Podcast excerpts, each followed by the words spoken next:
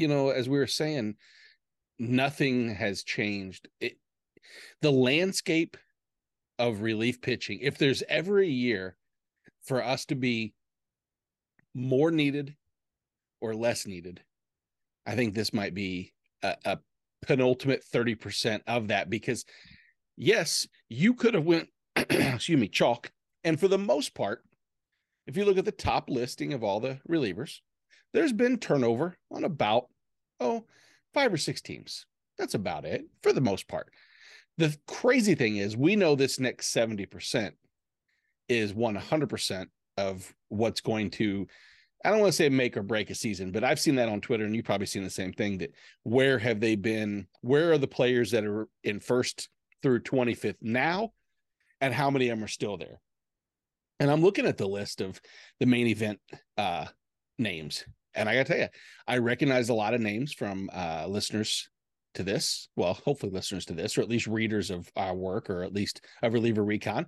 See names I'm not familiar with, but I can tell you the one thing that I see as a common trend among most of them, most of them, is that they have an anchor of some sort within their uh, bullpen because you can't get, you know, I don't think you can win an overall competition and do a mix and match of of just relievers. Yeah, this season. Oh, well, we say this season. I mean, it's really been seven weeks, so still got a significant portion of the two thirds of the season to go. Um, so let's not uh, victory lap the fact that uh, the top closers are still all standing because we know that that can change in quite a hurry.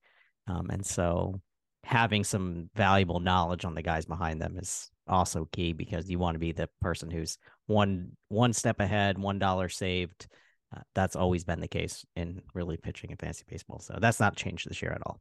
No, and and to go a step further to elaborate why it's so important is if you look at you like I could probably and maybe I'll do this as a just because why not? Let's just scroll and find a random main event league right here. I'm looking at the rankings in the saves category and almost like every other one that I've clicked on over the past just perusing time, which could be 5, 10, 20 different leagues to look and get an idea. Occasionally, I run into one where I see there's one team that's punting saves, or maybe not trying to intentionally, but they only have one. For the most part, what I've seen is this team separating the third spot overall, which is kind of what you want. You want to be in that 80th percentile of each category. And the team that's in 10th or 11th is on average, from what I've seen, separated by about seven saves. Right. In one example, the San Francisco Giants have what is that 11 or 12 saves? I, I, know i wrote it down for them but they have 11 saves in the month of may and may's not over yet. So you can walk into a situation make sure that every one of these waiver pickups that we talk about you know the um kendall graveman for example. Yeah we know that liam hendriks is coming back. Well we hope so at least. We know that he should be the guy in that role. But Let's say that you had an opportunity to pick up Kendall Graveman and he gets you three saves from now till Liam returns. The difference in this one random league of three saves is the difference between a fifth place, 10 points, and first place, 15 points, five points essentially for one random pickup. So I don't know if that means anything, not quite as uh, beautifully or more eloquently spoken as we normally have some of these intros, but I don't it, know. It means something. It every obviously every save means something. I will say though that chasing a one save week, I I've still not quite sure that the one save week is worth the roster spot, not necessarily the fab um, cost, but that yeah. that roster spot is so valuable, and those innings pitched and those strikeouts and, eh, that come along with that and trying to stabilize your ratios with pitchers who throw six innings that week versus a pitcher that only throws one inning or two innings that week. Um, I don't believe that chasing a one save week, someone, if someone has some data on this and wants to comment below, please do and let us know if if chasing that one save week. Yeah, sure. If you can get one save every single week for 23 weeks, that's 23 saves. You didn't have to draft a closer makes sense. Sure. Yeah. Uh, tell me you got it right 23 out of 23 weeks or even 15 out of 23 weeks and I'll say you absolutely knocked it out of the park. So um, we try our best, and we still aren't getting it 15 out of 23 weeks. I can tell you that right now. No, and I mean that that leads me to a never uh, different topic that I would like to look at at some point. Maybe next week we'll talk about this. Who are the guys that you know have been the most valuable? Are they worth that spot um, all year long? The and that comes down to like the the money return, um, your player rater or Razzball, a number of different the SGP overall.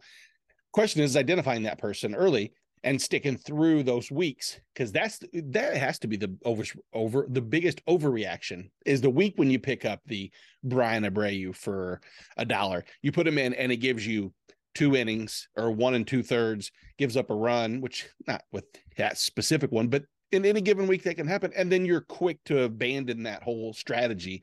I think that's kind of like your, you know, your blackjack strategy a little bit. You got to, you know, the more hands you play, the more times that it actually what's the statistics will then normalize. And we're talking about NFB. I mean, this is NFBC, small benches, nine spots, set your lineup weekly.